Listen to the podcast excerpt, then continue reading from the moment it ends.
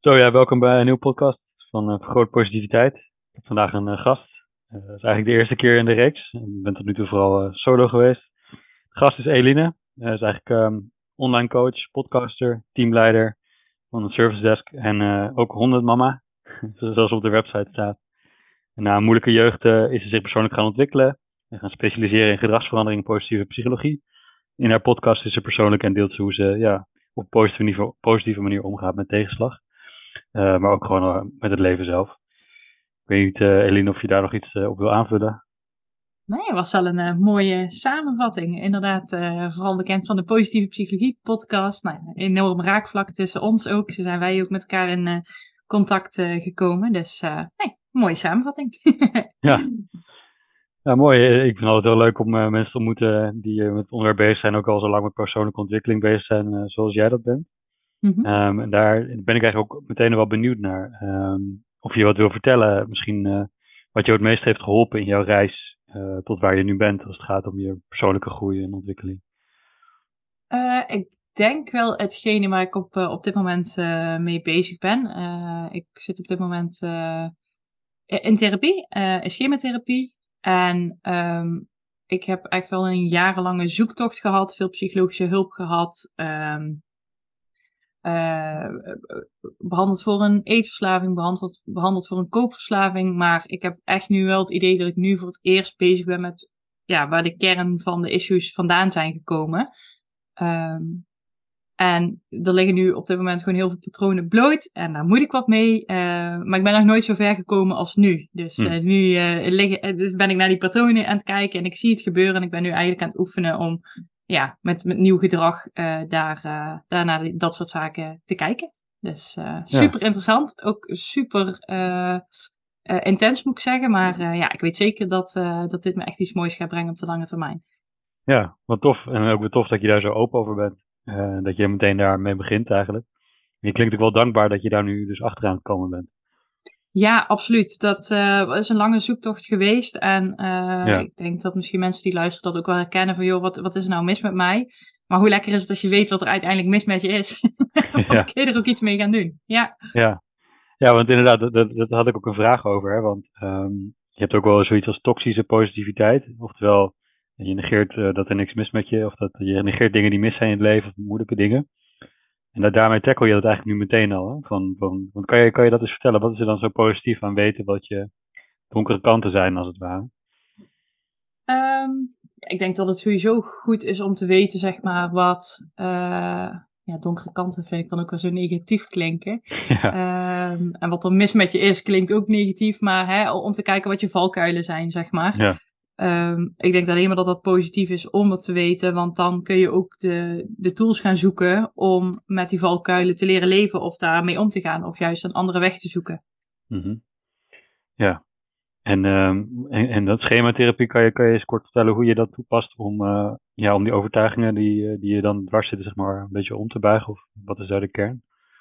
Oeh, ja, schematherapie is vrij complex om, uh, om uit te leggen. Ik ben, nou, ik okay. ben nou denk ik drie keer jaar in behandeling, maar um, ja, ik ga daarvoor de lange uitleg, want de korte uitleg is er niet. Uh, schematherapie trekt eigenlijk um, de stemmen die je in je hoofd hoort uit elkaar. Uh, en daarmee bedoel ik niet dat je schizofreen bent, maar hm, iedereen nee. heeft allerlei stemmetjes die die, die, die hoort. En dan heb je de ouder-modi, nou, dat zijn de kritische ouder. Uh, dat is de straffende ouder, onder andere, die zegt: Je doet het niet goed, uh, je moet beter je best doen, uh, je bent lelijk, je bent dom, je kan het niet. Um, die heb je. Dan heb je daarnaast het, het, kwetsbare kind. Dus dat zijn echt de, de gevoelens van verdriet. of de vijf B's dan, hè, bij, blij, bang, boos, bedroefd, beschaamd. Oh ja. dat is het kindsdeel. En dan heb je een stuk coping, waarbij je vermijden. Uh, nou ja, freeze, fight, flight, dus bevriezen, uh, bevriezen, uh, nou, ben nou in het Nederlands kwijt. Vluchten, vechten, ja. ja. Dus je hebt daar verschillende copingstrategieën van, nou, die hebben weer allemaal een naam. Zo heb je de zelfsusser, maar je hebt ook de onthechte beschermer. Um, dus zo zet je eigenlijk allemaal beschermers in om je weer tegen die oude modus te beschermen. Dus um, om maar tegen die, die, die boze stem in te gaan. Maar hmm. ook die beschermers zorgen er ook voor dat het kwetsbare kind niet nog verder gekwetst wordt. Oh nou, het doel van de schematherapie is uiteindelijk om de gezonde volwassenen, om die sterker te maken en het blije kind. Um, Nou, hoe doe je dat dan? Um, uh, in mijn geval heb ik zowel individuele therapie als uh, groepstherapie. En um, we doen heel veel in vorm van rollenspellen. Dus wanneer er een, een schema getriggerd wordt, dus iets, eh, een stukje oude pijn, mm -hmm. ga je dat eigenlijk uitspelen. Dus welke stemmen hoor je dan? Wat is de stem van die straffende ouder? Wat, is de, wat, is, wat, wat, wat wil het gekwetste kind? En wat, uh, wat voor coping uh, zet je daarvoor in? Nou ja, in mijn geval uh, bijvoorbeeld, nou ja, met die eetverslaving bijvoorbeeld waar ik mee zit. Nou ja, dat ga je eigenlijk helemaal uitkomen met wat triggert wat, zeg maar. En hm. wat kan je dan tegen als gezonde volwassene, hoe, hoe ga je dan voor dat gekwetste kind zorgen? Hoe ga je uh, weerstand bieden richting uh, die, die oudermodi. Uh, dus je bent eigenlijk compleet van, van binnen aan het reguleren, zeg maar, om met, met die triggers om te gaan. Oh ja. Mooi zeg. Je ja. ja, nee, goede, goede uitleg. Heel, heel leerzaam. En ja, je zit er goed in, zo te horen. Dus ja, fijn dat je er zoveel aan hebt.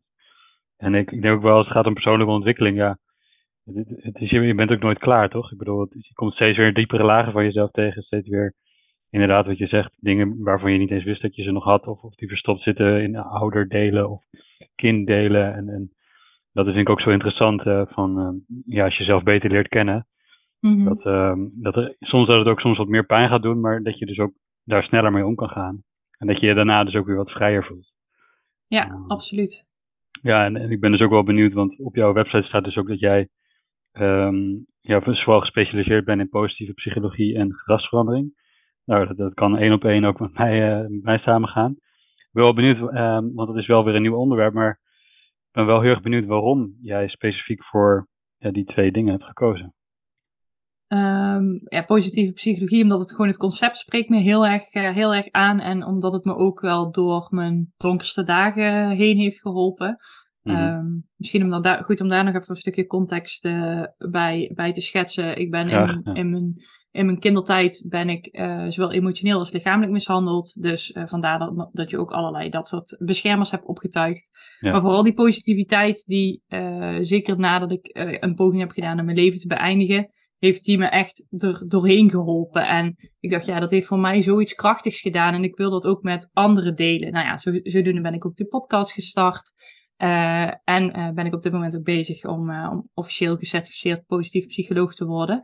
Hm. Dus ehm, ik denk dat, positieve, dat positiviteit gewoon een heel krachtige tool is die je altijd in kan zetten. Ja. En um, gedragsverandering zit er meer op. Hè, heel veel dingen komen voor, voort uit je gedachten. Nou, um, ik zeg altijd, leven is 10% wat je overkomt en 90% wat je, wat je ervan vindt en erover denkt wat je overkomt. En juist door met die gedachten aan de slag te gaan, verander je uiteindelijk je gedrag. Dus ga je anders handelen. En dat gaat je uiteindelijk ook helpen om uh, positiever in het leven te staan. Dus zodoende dat ik die twee topics, uh, ja, die vind ik boeiend en uh, daar help ik ook graag anderen mee. Ja, mooi. Zei je nou dat, dat, dat je 90% eigenlijk zelf invloed hebt op het leven? 90% zelf bepaalt, zei het nou? Nee, uh, 10%, uh, het leven is 10% wat je overkomt en 90% is hoe je daarmee omgaat. Ja, precies. Wat je, wat je overkomt. Ja, dat bedoel ik, ik inderdaad. Ja. Dus, ik noem altijd een stomme voorbeeld. Dat, dat stel je loopt naar buiten en jouw jou, uh, jouw auto is kapot. Ja, dat overkomt je. Kan iedereen gebeuren. Kan jou gebeuren, kan mij gebeuren. Kan iemand die aan het luisteren is, kan dat gebeuren. Um, maar dan begint het eigenlijk. Welke gedachten heb je dan? Baal je daarvan? Ga je, word je boos? Word je kwaad? Uh, denk je, ja, alles overkomt mij altijd. Leven zit mij, mij tegen. Of denk ja. je van, oké, okay, prima. Ik pak de trein wel of de bus of een kleine fiets van de buurvrouw. Um, de situatie is daarmee niet veranderd. Maar mm -hmm. wel hoe je ermee omgaat. En dat start ja. met wat voor gedachten worden er op dat moment getriggerd. Ja, maar dat is toch, dat is toch geweldig. Dat is, ja, dat is toch fantastisch dat je, zo, dat je zoveel kan doen eigenlijk met wat er gebeurt. Dat, dat heb je allemaal in de hand. En, uh, en daar heb ik dus ook een vraag voor, uh, voor jou. Uh, ja, hoe, hoe, wat is volgens jou de beste manier om, ja, laten we even het positieve mindset noemen, om die te trainen? Eh, hoe zie jij dat? Ik denk dat de beste manier vooral het is oefenen. En als jij op dit moment worstelt met heel veel negatieve gedachten, pak dan nu eens een A4 Zet een, uh, in de lengte neer, streep in het midden, schrijf al je negatieve gedachten op en ga er een neutrale gedachte aan de rechterkant van de streep tegenover zetten.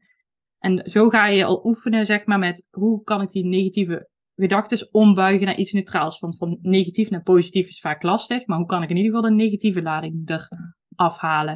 Ik denk dat dat een, dat een toffe manier is om met, met wat positiever denken aan de slag te gaan. Ja, dus het is gewoon oefenen en het is dan een, een hele praktische oefening. En uh, zo heb jij het dus ook aangepakt. Of zijn er nog meer dingen die jij hebt gedaan om die mindset te trainen? Ja, het is echt dagdagelijks jezelf er bewust van maken. En je stipt het dus straks al die toxic eh, positivity uh, aan. Ja. Je moet natuurlijk wel, die, die ligt op de loer natuurlijk. Je moet daar, dat, het, is een, het is een dunne balans, zeg maar. Je moet er niet in doorslaan. Dat, dat, uh, dat je heel je verdriet weg, wegcijfert. Uh, dat je niet meer boos mag zijn voor jezelf. Dat, dat je jezelf dwingt om enkel nog positief te denken. Dat is, ik denk dat dat niet een doel op zich is. Ik denk dat je altijd wel een bepaalde vorm van negatieve gedachten of uh, gevoelens zoals verdriet en boosheid mag blijven ervaren. Maar ik denk wel dat je zelf kan trainen daarin. En uh, ik, ik, denk altijd dat schrijven een goede manier daarvoor is. Maar je zou ook bijvoorbeeld uh, uh, met positieve affirmaties kunnen oefenen. Door die op te schrijven of naar jezelf uit te spreken in de, in de spiegel. Ben altijd wel van de lekker praktisch, zeg maar. Wat, wat kan je vandaag doen, zodat je vandaag alweer wat lekkerder in je vel zit? Hmm. Mooie vraag. Ja, wat kan je vandaag doen waardoor je vandaag lekkerder in je vel zit? Ja, en dat zou je dan je dag mee kunnen beginnen bijvoorbeeld. En dan kan je dan, ja, mooi. Leuk om te horen. En um, ja, dus ik ben dan ook wel benieuwd, want ik kom daar zelf in de praktijk ook en loop ik het meest tegenaan. En jij hebt er dus ook best wel veel kennis over opgedaan over gedragsverandering. Mm um, ja, het is moeilijk te zeggen van wat is nou de beste manier om je gedrag te veranderen volgens jou. Maar misschien dat je dat, dat, je dat wel helder hebt. Dat je, dat, je, dat je dat voor jezelf helder hebt of wat je mensen zou met meegeven. Ik denk dat vooral helder, of je, het start bij uh, je moet helder hebben voor jezelf wat je graag zou willen veranderen. En daarbij is de waarom heel belangrijk. Waarom wil je dat zo graag uh, veranderen? En wegen de nadelen van het gedrag uh, op tegen de voordelen. Of andersom. Dus heb je, er, heb je er genoeg last van om je gedrag ook daadwerkelijk te gaan veranderen? Ik weet niet of je ooit van de Burning Platform hebt gehoord stond een, uh, stond een man uh, op, een, uh, op, een, op een, ergens een, een oliepomp in de zee, ergens, die stond te werken. als je die had gevraagd op een willekeurige dag, hey, spring eens in de oceaan, had hij gezegd, het is goed met je, weet je hoe koud dat is, dadelijk verzuip ik of dwaal ik af. Nou ja, op een gegeven moment vloog dat, dat olieplatform vloog in de fik. En in één keer ging de urgentie ging omhoog, de urgentie om zijn gedrag te veranderen, en hij is gesprongen. Hm. Dus je moet, het, bij gedragsverandering is vooral belangrijk dat de urgentie om te veranderen, dus dat je er voldoende nadelen van ervaart om die gedragsverandering aan te gaan. Oh ja.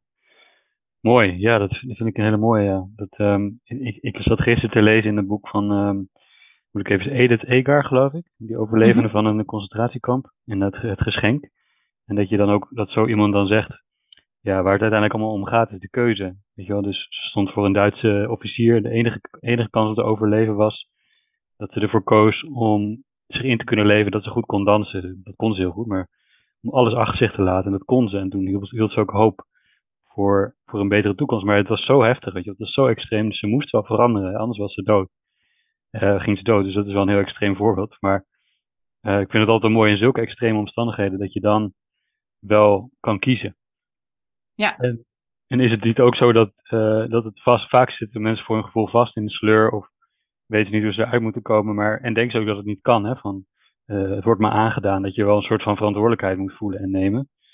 Um, want ja, en hoe zou je dat dan doen? De verantwoordelijkheid nemen als je het heel lastig vindt. Heb je daar een idee over? Um, ja, als je heel erg het gevoel hebt dat, dat zaken jou aangedaan worden, dan zit je al per definitie in de slachtofferrol. En uh, dan ja, heb je ook niet de juiste motivatie om te gaan veranderen. Maar uiteindelijk ben jij verantwoordelijk voor je eigen geluk. En ik denk dat het goed is om je dat te beseffen. Jij bent de enige persoon op aarde die jouw leven fijner of aangenamer kan maken. Je kan dan eindeloos blijven wachten op, op tot iemand anders jou komt redden. Of je kan wachten tot de situatie om je heen verandert. Maar hoe fijn is het gewoon om zelf de regie te nemen? Dus ik denk dat je jezelf daarmee gewoon een schop onder je kont kan geven. Luister naar podcasts die je gaan inspireren. Luister naar mensen die je erbij gaan helpen. Maar uiteindelijk, it's up to you. Niemand anders kan jou gelukkig maken.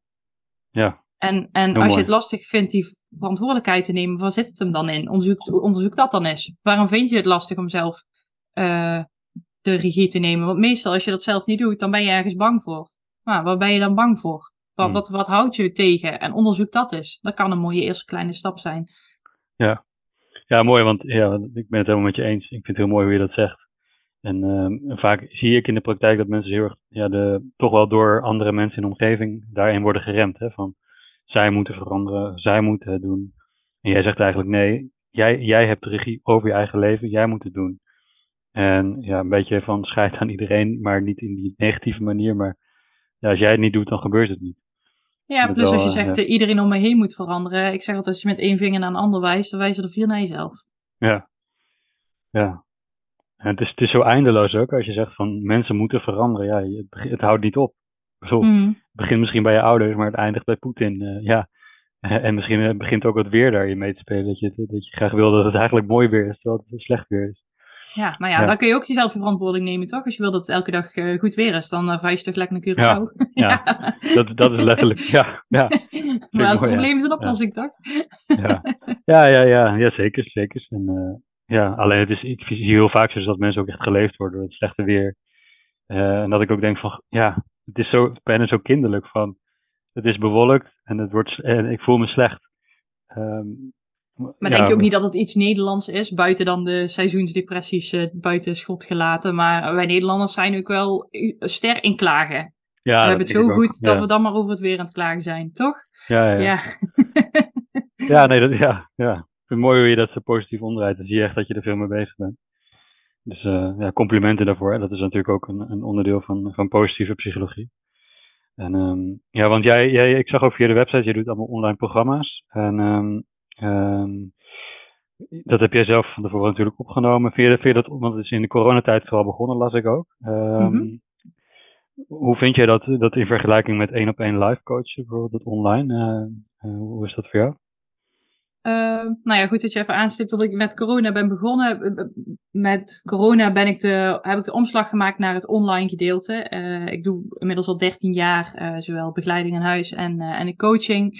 Um, in de corona ben ik toen overgegaan naar uh, online. Zo, om de, ja, uh, het zo, laagdrempelig mogelijk te maken en die coaching gewoon door te laten gaan. En um, waarom ik het, uh, mijn eigenlijk al mijn kennis in online programma's heb gestopt, omdat ik zo meer mensen tegelijkertijd hmm. kan helpen. ik ben coach in bijberoep. Ik werk hiernaast fulltime als, als teamlead op een IT-service desk. Hele andere tak van sport. Uh, maar ja, zo heb ik dus maar een x aantal uur vrij. En ik wilde wel graag zoveel mogelijk mensen kunnen helpen. Dus zodoende dat ik mijn kennis allemaal heb, heb opgenomen in die programma's. zijn verschillende video's, maar ook net zoals met alles wat ik doe, lekker veel praktische oplossingen waar je gewoon vandaag al mee, mee aan de slag kan. Hmm. Mooi, ja. Leuk. En ja, dat is dus via je website te vinden. Dus daar, daar kan je er meer mee doen. En, en ook omdat daar ben ik zo persoonlijk wel heel benieuwd naar, omdat ik ook zelf, ik ben ook coach en, en ben ook psycholoog eigenlijk. En ik ben wel benieuwd hoe jij in je coaching die positieve psychologie toepast. Want je kan natuurlijk in die zin alles omdraaien, hè, van wat wil je wel. Maar ik ben wel benieuwd, heb je daar, ja, kan je daar iets over vertellen?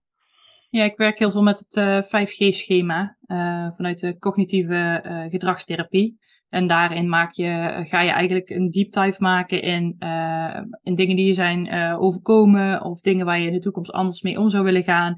Nou ja, dat diep je eigenlijk gewoon uit. Joh. Wat is de trigger geweest? Welke gedachten heb je daarbij toen gehad? Wat heb je toen gedaan? En wat was de uitkomst daarvan? En je start dan uiteindelijk naar die trigger die, die blijft. Dat is, dat is hetgeen wat je is overkomen. Maar dat, hetgene wat daarna start, daar heb je invloed op. Dus ik ga dan kijken, wat, wat zou je de volgende keer anders kunnen denken, anders kunnen doen. En daarbij komt er ook automatisch een andere uitkomst. Dus dat is zowel een stukje gedragsverandering als een stukje positieve psychologie in één. Oh ja. Oké, okay, want ik vind dat interessant, want ik had vroeger altijd een negatieve associatie met cognitieve gedragstherapie, heel erg cognitief. Maar ik ben nu toevallig een opleiding aan het doen en ik merk eigenlijk dat het inderdaad ook best wel heel positief is. Dat je best wel snel mhm. je gedachten boven, boven tafel krijgt.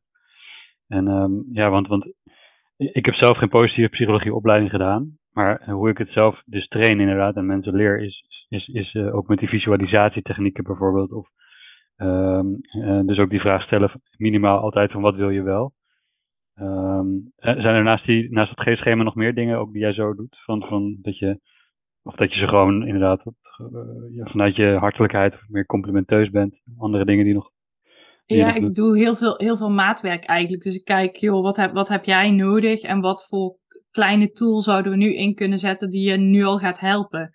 Dus uh, dat kan bijvoorbeeld afhankelijk zijn van de hulpvraag. Uh, leg eens een, een, boekje op je kussen en schrijf elke dag eens een leuke herinnering op. Um, dat soort kleine dingetjes. Of hangen ze post-it uh, op je spiegel met daarin uh, iets liefs over jezelf of een positieve affirmatie. Dat soort kleine dingetjes zet ik in. Uh, afhankelijk van wat de hulpvraag is om wat meer positiviteit in iemands leven te brengen. Oh ja, oké. Mooi, dus dan inderdaad wordt het al heel praktisch.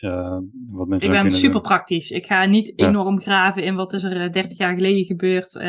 maar kijken, joh, wat heb je nu nodig? En wat kunnen we nu inzetten om, om daar een positieve verandering in te, in te, aan, aan te brengen. Ja. ja. Ja, en dan ben ik toch nog wel benieuwd, want je zegt nu zelf, je, je bent nu bij jezelf ook aan het graven, dus je merkt wel, er komen negatieve overtuigingen omhoog.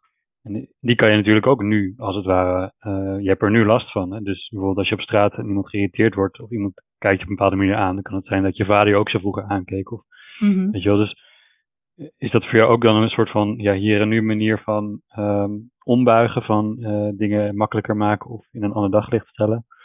Mm, ja, dat is helaas in dit geval net wat complexer, aangezien uh, ik, ik een, gewoon een aantal trauma's heb, waarbij op ik een PTSS-achtige reactie heb. Oh ja. Dus dan sla je af en dan kom je eigenlijk al niet meer bij wat je denkt uh, en, en ben je geblokkeerd eigenlijk gewoon in blinde paniek. Hmm. Um, dus het is cognitieve gedragstherapie plus, zeg maar, wat ik nu zelf aan het doen ben. Um, maar uh, ik gebruik daar wel in die positiviteit om mezelf te blijven motiveren om, om daarmee aan de slag te gaan en te kijken hoe ik het anders kan doen. Um, dus daar, in die zin helpt het me wel. Ja. Ja. Heel mooi. Heel alleen, mooi. De, alleen de problematiek is dermate complex dat het niet met uh, even tussen quotation marks uh, even simpel uh, even iets anders denken. En, en dat nee. is ook waar ik zelf als, als in mijn coaching een onderscheid tussen maak. Als iemand mij, bij mij komt met, met bijvoorbeeld een depressie of, of met, ik noem maar wat, borderline of PTSS. Ja, dan zeg ik, dit is niet de plek. Je kan beter naar een langdurig uh, psychologisch traject gaan. En ik doe meer de zij, zijwieltjes na, na zo'n traject. Oh, als, je, als je lang in behandeling bent geweest en je hebt echt even een extra steuntje in de rug nodig, dat is waar ik om de hoek kom kijken. Ja. Um, want ik zeg altijd, ik ben Jezus niet, ik kan niet iedereen helpen. Dus uh, ja. al zou ik dat graag doen, maar ik denk oprecht voor met sommige klachten ben je gewoon beter, uh, uh, ja, kun je gewoon beter bij de GGZ aanmelden of bij een andere instantie. Dat zeg ik ook altijd tijdens de intake, joh. ik, ik kan je naar je luisteren, wat is je hulpvraag? En als ik denk dat diegene andere hulp nodig heeft dan dat ik kan bieden, zal ik diegene ook ten alle tijden meedenken en doorverwijzen. Hmm. Ja, absoluut. Want ik heb Ja. er ook niks aan om met iemand te starten waarbij ik niet de juiste hulp kan bieden. Ik, Hmm. Daarom vind ik zo'n intakegesprek altijd super belangrijk. Ja. Ik vind het super mooi, want daar, ja, dan stel je toch altijd gewoon de, de, ja, de, de hulpvraag van de cliënt voorop en hoe die het beste geholpen kan worden. En dat is natuurlijk waar het om gaat. Dus ik vind dat wel dat je dat wel, eh, ja, dat vind ik wel heel- dat je daar trots op kan zijn. Ja, en de klik Ja. vind ik ook even goed belangrijk. Ja. Want eh, al- als iemand moet zich wel veilig voelen. Je, vraagt, je verwacht ook van iemand of die zich richting jou kan openstellen. Dus ehm, ja, ik vind het belangrijk dat er een wederzijdse klik is. En dat is mijn in- inziens wel een voorwaarde om samen te kunnen starten. Mooi. Ja, grappig. hè. We, zijn, we zitten nu alle, alle, twee- alle twee in dat vakgebied, ook van dat coaching. En dan gaat het vooral daarover. En dat is, ik wil er gewoon ook van leren. En, eh, en dat leer ik nu ook weer. Dus ik ben, ben daar wel dankbaar voor. En ik hoorde ook iets over Jezus. en dat was meer volgens mij grappig bedoeld. Maar ja, in mijn podcast gaat het ook wel eens over spiritualiteit. Ik ben toch wel even benieuwd hoe, hoe, ja, of jij dat bent en eh, wat je daarmee hebt. Hoe Helemaal niks. ziet. Helemaal niks. Nee, ja, ligt eraan wat je verstaat onder spiritualiteit. Maar eh, nee, Ja. eh, volgens mij, als je het hebt over de wet van aantrekking en dat soort eh, toestanden, wil ik zeggen, heel onerbiedig. Maar nee, dat, het, daar sla ik niet op aan. Oh nee. Ben ik iets te nuchter voor, denk ik. Ja, nou ja, kijk, het is, het is een hele diverse ja, definitie zou je kunnen zeggen. Je zou kunnen zeggen, spiritualiteit is goed voelen. Dat je goed voelt hoe het met je gaat en, en wat je nodig hebt. Want waarom vind jij dat voelen hoe het met je gaat, waarom vind je dat spiritualiteit? Waarom is dat spiritualiteit volgens jou? Dat vind ik een goede vraag. Ja, deels omdat uh, dat ik het laatst Charlotte Labé zag, uh, hoorde zeggen ergens in een. Uh, zij is schrijfster van het boek Het overprikkelde brein. brein. Dat, vond ik, ja. dat vind ik echt wel een mooi boek. Maar zeg, omdat spiritualiteit vaak heel erg wordt met religie wordt geassocieerd en met zweverigheid. Maar dat het eigenlijk heel erg gaat over je connectie. Je zou kunnen zeggen, je bent verbonden met de natuur. Dat zou je ook spiritueel kunnen noemen. Dus je bent verbonden, of je bent verbonden met jezelf. Dus het is meer wat je, wat je voor waarde eraan aan hebt.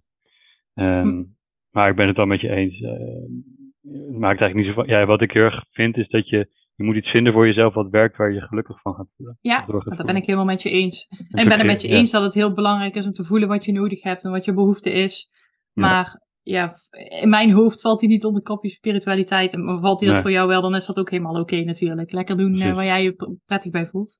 Ja, ja. ja het maakt in die zin ook niet zo, niet zo heel veel uit inderdaad. Want, want uh, hoe zie jij dat, dat je, ben je ja, de lessen die je in het leven leert om jezelf een gelukkig leven te, ja, te geven of te verkrijgen, wat zijn volgens jou daar de bouwstenen in? Uh, of zie je dat ook zo dat het daarom gaat? Of, of zijn er volgens jou andere dingen belangrijk als het gaat om gelukkig worden? Wat, wat wil je weten? Wat, ja, wat, bedoel je met de bouwstenen? Wat, wat, wat, wat maakt voor mij mijn leven gelukkig? Of... Ja, zeg maar, zoals ik, ik, ik heb een boek geschreven dat heet jouw geluksexperiment. Daar gaat het meer om dat je gaat experimenteren wat bijdraagt aan geluk. Dus dat, dat je gaat uitzoeken uh, wat, uh, wat jij nodig hebt om gelukkig te zijn. Dus ik vroeg me af hoe jij dat ziet. Ah, zo. Wat ik, wat ik nodig heb om gelukkig te zijn. Nou, ik ben allereerst altijd uh, en dat klinkt super soft, super soft, suf, hè. Uh, altijd gewoon dat ik een dak boven mijn hoofd heb. Er ligt nog eten in de koelkast. Komt warm water uit de kraan. Gewoon die simpele basisdingen. Daar, daar kan ik, dat is voor mij ook een vorm van geluk. Ik ben gewoon dankbaar dat ik het heb. En ik weet dat heel veel mensen op deze aardbol dat helaas niet hebben.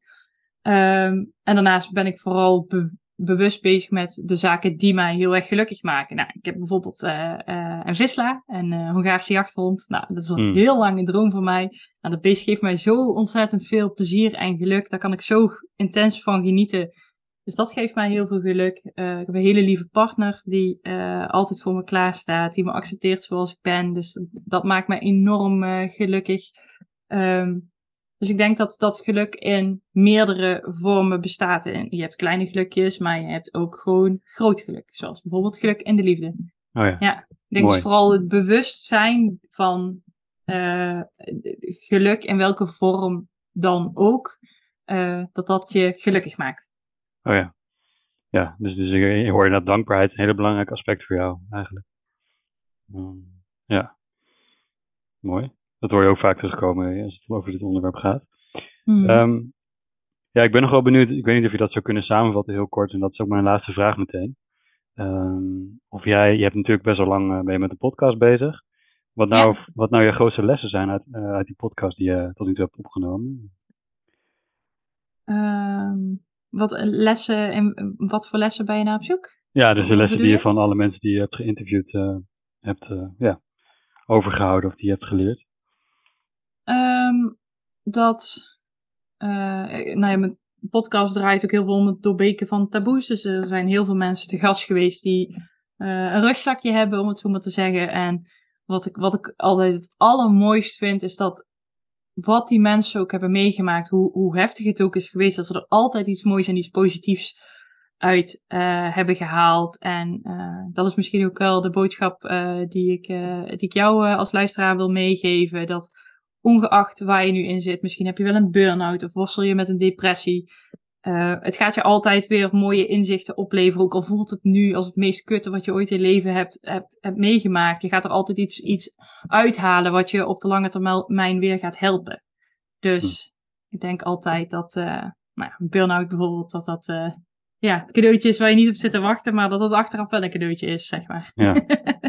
Prachtig, ja. prachtig. Echt een hele mooie afsluitende boodschap. Ik ben het er helemaal mee eens zo, zo werkt het leven. Dus ja, ik denk eh, als luisteraar omarm dat. Omarm je ellende en, en, en zie dat er iets moois uit gaat komen. En, dat is en zoek hulp. Vraag om hulp, en, je hoeft het niet alleen te doen. Nee. Echt niet. Ga naar de huisarts voor een doorverwijzing naar de psycholoog. Uh, kom naar jou, kom naar mij. Maakt me niet uit. Zoek iemand bij wie je op je gemak voelt. Bel een vriendin, bel je moeder, tante, oom. Maakt mij niet uit, maar eh, praat erover. Praat over hetgeen waar je mee worstelt. Uh, je hoeft het niet alleen te doen. Precies. Ja, ja wederom, amen. Ik kan het niet, niet niks beters aanvullen. Dat samen sterk, samen beter, samen genezen. Ja, dat, hulpvragen, dat is waar het om gaat. nog een extra mooie afsluiting. dankjewel uh, Eline, voor, dit, uh, mooie, ja, voor deze mooie podcast. Dankjewel voor je openheid. Ik vind dat uh, enorme, een enorme kracht van jou. Hè, dat je dat zo durft te doen en daar zo open over spreekt. Ik denk je daar heel veel mensen mee helpt. Dus ik zou ook vooral zeggen, ga zo door met, jou, met je mooie reis. En ja, wie weet dat we elkaar nog een keer ergens spreken. En ja, dus dank. ja, nou, dankjewel voor je lieve woorden en complimenten. ja, Thanks. En leuk dat ik hier te gast mag zijn als allereerste gast van jouw podcast. Dat is een eer. Ja, ja. Dat, zo zie ik het ook. Nou, nogmaals dank en tot de volgende keer, luisteraar. Bedankt voor het luisteren ook. Doei, doei. Doeg.